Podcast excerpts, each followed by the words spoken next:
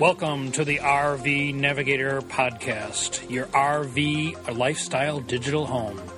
Visit the RV Navigator homepage at rvnavigator.com.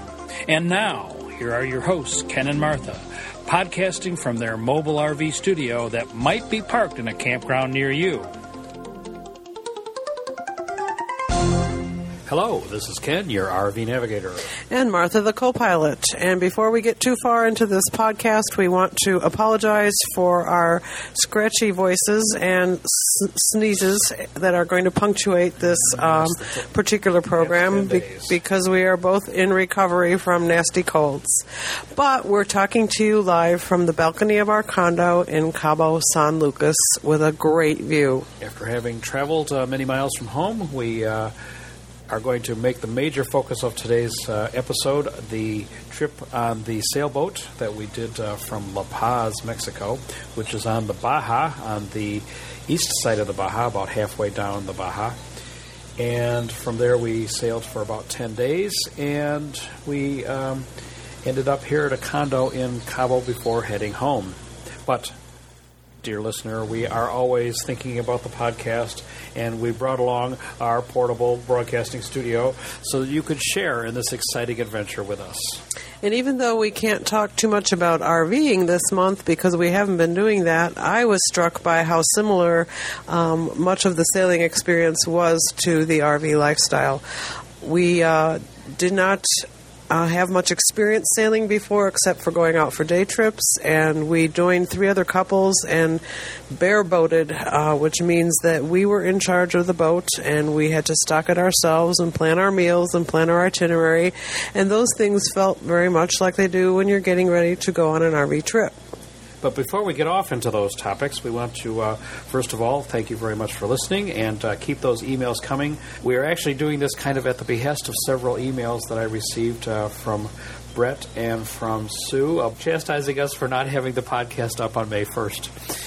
And we realized that we're just a bit late. We didn't get off the boat until May 1st, and we were totally out of touch. Uh, so we are doing this just as, as soon as we can, and we'll promise to put ourselves back on schedule. We also want to thank uh, other listeners. Pamela, thank you for making comments about uh, our conducting of the podcast. We know that we sometimes step on each other's thoughts, but it's just our natural way, and we're trying to correct it. We're both firstborn children, and we're both Ooh, yes. willful and always right. Those are always constructive and helpful criticisms, and we will try to take it to heart. And to listener Jim, who sent us a very nice email about uh, his uh, boating experiences, and he's been actually uh, reading our blog, I guess, and uh, where we talk on a on a daily basis about exactly what's going on. And if you'd like to read that, that's at My Trip Journal slash Wiseman W I S E M A N. And uh, My Trip Journal is a great place to uh, to put your blogs about your travels because it has great maps and uh, it allows you to put up pictures and movies and things. And so, we uh, strongly recommend that as a second as a blogging experience rather than a podcasting experience. And if you haven't gotten enough of uh, all of the things that we've talked about during the podcast, Yes. you can read about them in more detail at mytripjournal.com slash Wiseman. You left off the com. Oh, jeez, sorry. Uh, but it is such a beautiful day. We don't know what's going on back in the United States, but it certainly is pleasant down here in the Baja. Uh, this was a trip, uh, and as I say, we're going to talk mostly about this trip, but I, uh, just one quick comment about the, the RVing world. I noticed that uh, Alfa Leisure, who made the uh, Sea Motorhomes, has also going out of business. Uh, every month we seem to talk about a new company going out of business. Wait, one of the one of the staid companies in the RV industry going out of business, and with a 25% reduction in the sales of RVs so far this year, that's indicative of uh, a, a very weak market for the RV industry. So that's about all I, I really know about what's going on in the last since the last episode. So now we'll uh, talk a little bit about the main topic of this show, and that is the sailing experience. Uh, there were eight people on board our ship. T- uh, two of the Couples. right, actually RV'd their way down to the Baja and met us in La Paz. And we have done the same trip with a caravan about three years ago, so we decided not to join them again. And one thing I thought about was uh, would it be okay to do this trip without the comfort of the group experience in the caravan and having a leader, and clearly our friends did just fine. Um, especially in the Baja part of Mexico, the signage is quite good, and while the roads are narrow, uh, they are drivable by the 18 wheelers that come up and down this peninsula, bringing everything the Narrow, people who narrow, need here, everything they need to live is brought here that way. So uh, our friends didn't really have any particular difficulties. It just was that they couldn't drive as fast as they're used to at home, and there were no shoulders on the roads. But they felt quite safe and, and made good progress down here. So clearly, you don't need to have the comforts of a caravan to enjoy the Baja in your RV. especially the Baja. And we found that uh, actually infrastructure is substantially better than it was when we were here last time. They tell us that they have found 50 amp service in many campgrounds, which is good, including La Paz, where they left their RVs for the 10 days that we were on the boat. They have had very good experiences. And of course, you all realize that there are Costco's and Walmart's and Sam's and all the the usual stores that you find at home, and my ATM works fine. And uh, as a matter of fact, the the peso is actually doing a little bit better against the dollar. So And the gasoline prices Oh, yes. and the diesel prices were Yes, much better than they are in the States. So that's another selling point. yes, uh, about two eighteen for diesel right now. So that's uh, a big plus. We had another group of uh, our friends who were a group of four who spent. They, they just sent us an email about spending 98 days on the mainland of Mexico, traveling all the way down to Puerto Vallarta and further south, and and they all made it back safely. Um, they had one car accident. That's one thing you don't want to have is any accidents, but uh, their car is back in the United States now, and I suppose will be fixed. We haven't actually talked to them firsthand, but So I would say if you do come to Mexico in your RV, uh, the main thing you do need to be concerned about is the conditions of the roads and the size of the campgrounds. So you want to be ready to do some boondocking and drive in a much more gingerly fashion than Oh, you do at home. Um, have have good tires before you start. Maybe bring a few extra things that could break along the way, But food.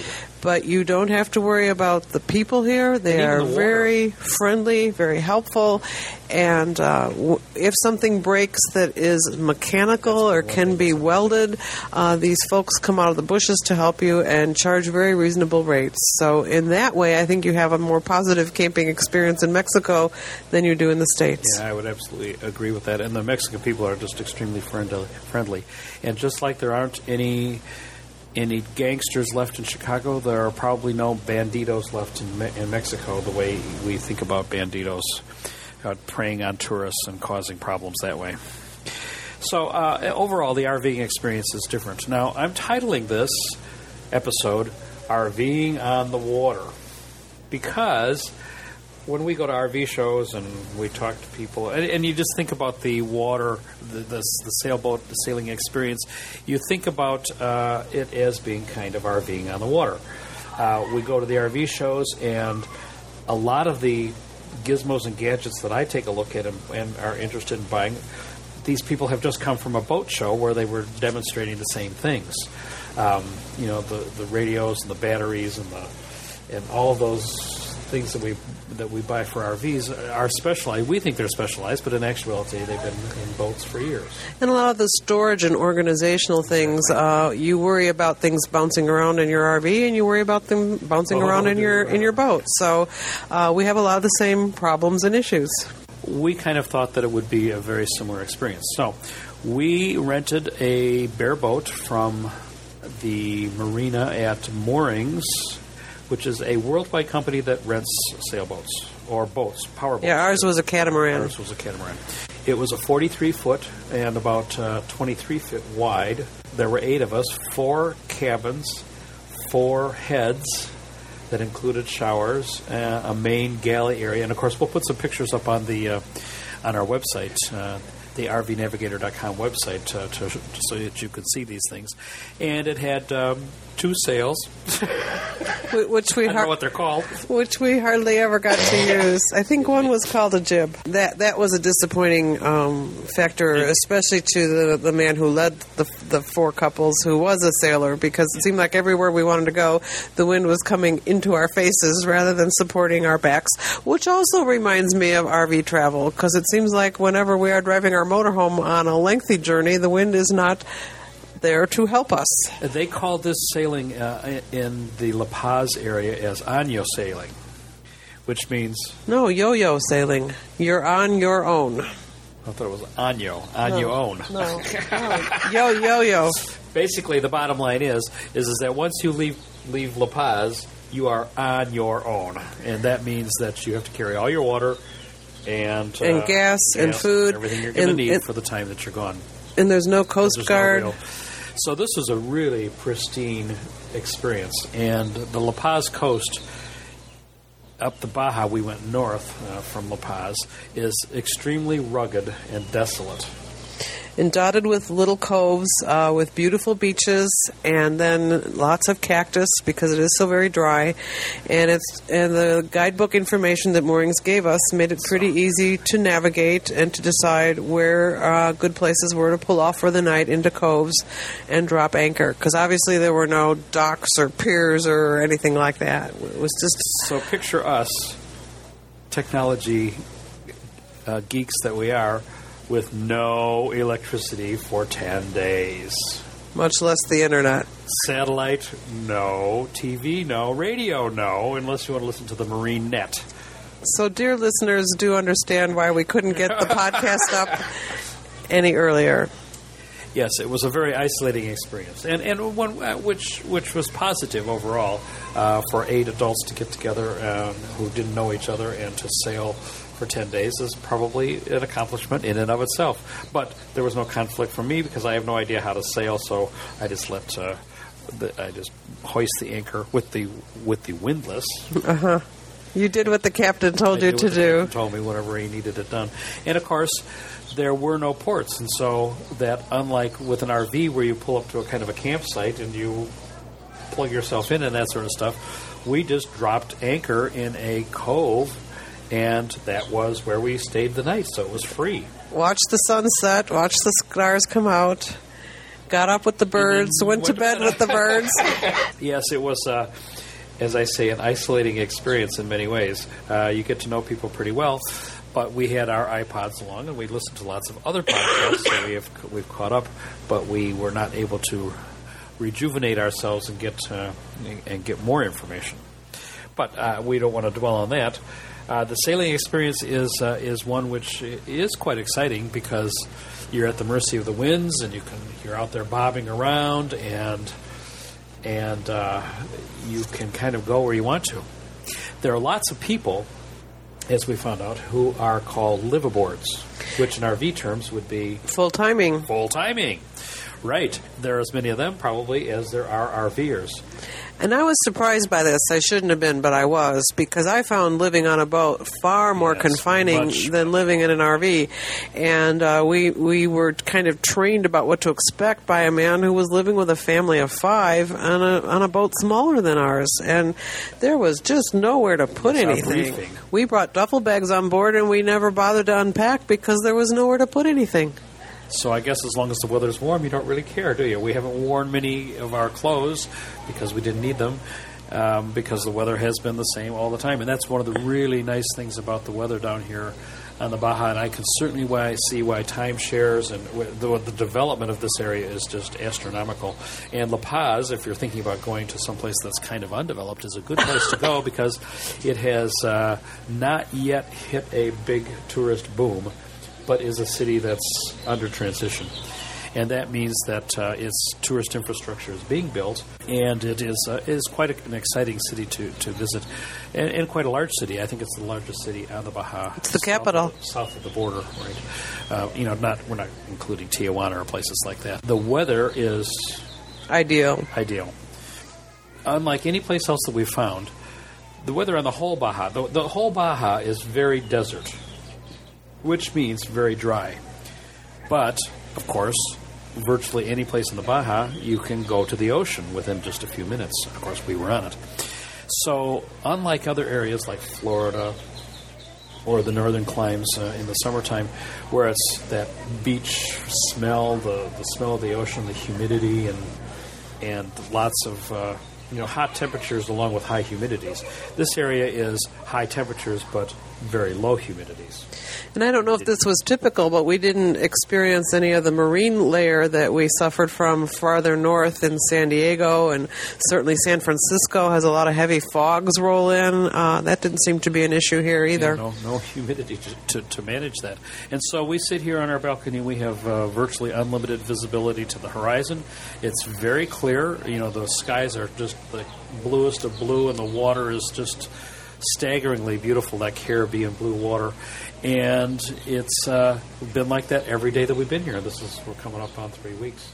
And it's typical of a desert climate. There's yes. about a 35 degree temperature, temperature change, change right. between uh, sunrise and sunset. And in the late afternoon, some days it got up to 100, but it didn't feel oppressive like it would uh, at, in Chicago at 100 degrees. Very much so, and yes. uh, we didn't miss not having air conditioning or a furnace because it cooled down nicely at night Which and you could another, sleep just fine. Another thing about these boats is there is no climate control besides opening the windows. And when we, frankly, when we were in our in our La Paz condo, it got down into the six, about sixty, and even sometimes into the upper fifties at night. I thought, ooh, it's going to be cold. But out on the water, I guess the water mitigates the temperature, and so we were very comfortable in shorts. But at night, it did get to be pleasantly cool, so that we could sleep without much trouble. Even though during the day, it would get to hundred. And we could have had so air conditioning if we had been in a marina well and yes. plugged in somewhere. But we had no genset. So this is like boondocking. Well, boondocking to the extreme, I would say. I mean, boondocking in the sense that, well, at least with boondocking, you can get off the, out of the RV and go somewhere. car. All we had was a six-passenger dinghy which we could go to the beach. And a pair of flippers. And a pair of flippers. right. So you couldn't go very far. And even if you were on land, there was no place to go. And of course, we did take the dinghy many days and go to shore and hike and walk around and, and use the beach and things. But even that, you know, you don't have any chairs or anything the comfort level of living on a bareboat is uh, not minimal. Yeah. And the other thing that really bothered me when we are in our RV, uh, we have a refrigerator freezer yes. that, when we boondock, yes. works very well um, on propane. And this thing had supposedly a freezer and a fridge, and we filled it full of blocks of ice, and still it didn't hold any of our food. Yeah, we were a little bit nervous when we first started about whether it would our, the boat had the capacity for enough food for uh, eight of us for ten days. Eight of us for ten days, exactly. And the I was surprised that it had propane on board. The stove, which was a two burner stove, a large burner and a small burner, and then a propane oven. And I was surprised they had propane because my understanding is that propane is heavier than air, therefore it would sink in to the holes and could possibly into our cabin, into the cabins, and possibly explode if it, you know, if it got a leak or something.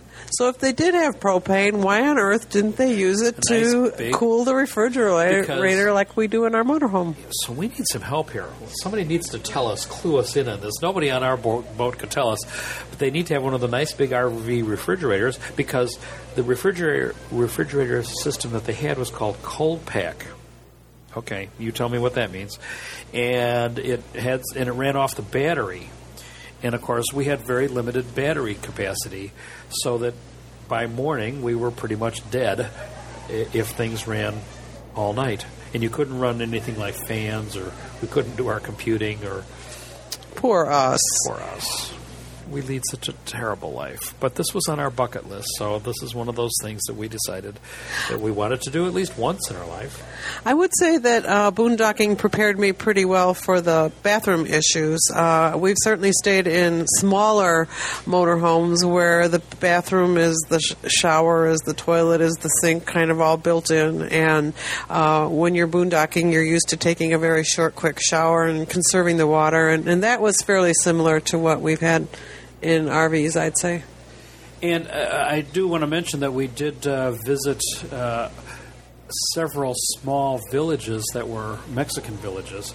And frankly, I think we were living as well as those people. They were living on land. Because they didn't have electricity The either. The whole coast is uh, these little villages of five and ten people, five and ten families, Fishermen. fishermen type people, and they were not on any road. and we would go into the little town and. They would sell fish, so we could have fresh fish. We were living pretty much as they were living, only they were living on the land, uh, and they used uh, fishing boats that they call pangas to go out and uh, and collect the fish. And I assume they had some sort of way to sell them. As a matter of fact, we went to one island, about the rockiest, unforbidding island that you can imagine, and there were five families living there. But they had a store. There was one store that we visited. And we bought some jewelry. I guess everywhere people are willing. A To necessity of life. and how was the jewelry? Well, for considering what they had to work with, it was nicely done. Shells and things, right? Yeah, yeah. Yeah, and of course we did a lot of shell collecting. So basically, we uh, left La Paz, and we, I would like to say sailed, but we motored north for a couple of days. And of course, you can't go very far in a in a boat like that. Um, so we motored north, and we uh, would stop at a cove. And we had this guidebook that would kind of tell us what's at the cove.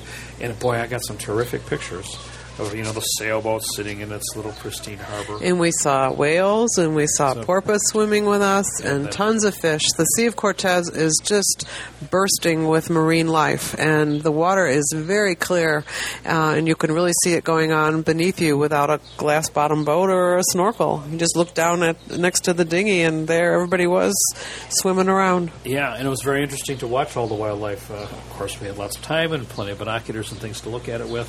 We were able to watch the pelicans uh, do their thing and how they fish, and you know, watch the great sunsets. One other thing that impressed me was that two of the areas that we stopped are, are designated as national parks by yes. Mexico Yes. fairly recently, and one was quite close to La Paz, and it would have been very easy to give in to temptation of having real estate developers uh, put up some more condos and bring some more tourists down. But action. but the government stepped in and has made these national parks uh, not in our sense of the word, at least at this moment, uh, because you know there weren't there wasn't signage and there weren't rangers um, Trails. or explanations of anything, but it was going to be kept in a pristine manner, and, and that's a precious thing these days. And they've done a nice job of that, as, as Martha said. They are trying to keep this area pristine. And, of course, it's a huge area. And it's amazing that, uh, that it's not more developed. Um, there just are no roads in this area. And if you've done the Baja, you know that there is virtually one road that you drive up and down it, and then you take a little side path to go to a town, and that might be on the coast. But other than that, that's that's the Baja, and it is virtually all desert. And, and of course, when you get down to Cabo, we are at the very, very bottom tip of the Baja, and it is uh, quite developed. Tons of Americans, and uh, your dollar works here, and you can. Yeah, and certainly in you do at Cabo. I would say the prices are very comparable to what you would see at a resort in the States. You don't have the bargains here that you might still find in the rest of Mexico. Although we should mention maybe that uh, just to get off topic just a bit, that uh, a, a website that you should be using if you do travel outside of your RV is uh, Vacation Rentals by Owner, and that is vrob.com. It's VRBO, VRBO. Vacation Rentals by Owner. VRBO. vrbo.com. Don't listen to me. And this, uh, we have used this now several times to find condos for rental in vacation spots. It has worked out very well.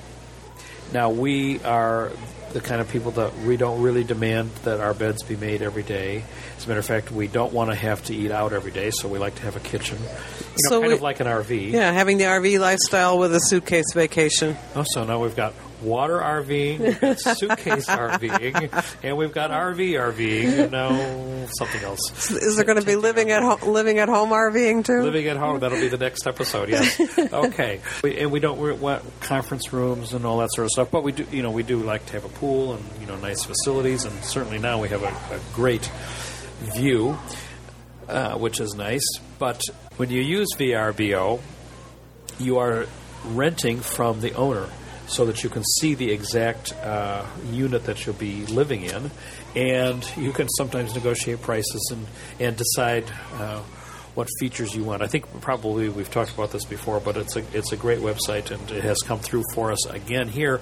Plus the fact that the price is very reasonable. I mean, we're paying on the order of hundred dollars a night for a what I'm sure in a hotel would be a couple three hundred dollars a night. In this location, Plus especially, have to buy food. We've bought food at the Super Walmart like we, always do. Super. Walmart. I never thought I'd be a Super Walmart fan, but it is nice to have a store that you recognize right around here. So the sailing experience uh, lasted 10 days. I think would have preferred probably seven rather than 10. It's hard to know when you've never been in an area before, especially in that way. Um, but we found that the little sandy coves and the cactus and the fish got to be the the same day after day. Yeah, a fish is a fish And- me, unless you're a marine biologist or Yeah, something. really into the flora and fauna Two of the our area. were very interested in flowers and birds and that sort of stuff, and they seem to take great delight in finding the tiniest of flowers and extolling their virtues. And hours. figuring out what they were. And yes, they wrote along books and all sorts of interesting. And bird things. books, and Me, a colorful bird is a colorful bird, and I like to take a picture of it. But uh, there wasn't enough electricity for you. well, we're sorry about the sudden jump, but we had a microphone meltdown, which is what happened. Technical difficulties. which is what happens when you are recording on the road. But we're back again, and it has been some time since we talked last, but uh, we're going to continue here. And I was talking about uh, electricity on the ship, and, well, the boat. This is not a ship. But uh, the only way I could get uh, 120 was to use an, a little tiny inverter from Radio Shack that would charge the batteries on our computers and our.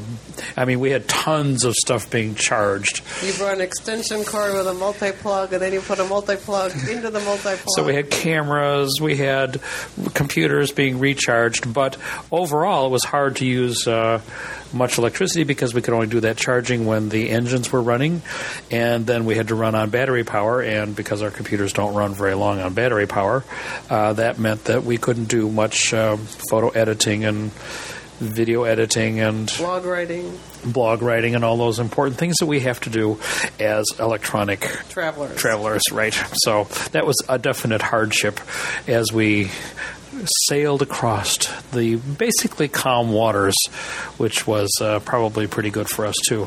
A couple of our group had those uh, patches on that you often see people wear, and they seemed to work pretty well because when they didn't have them on, they got seasick.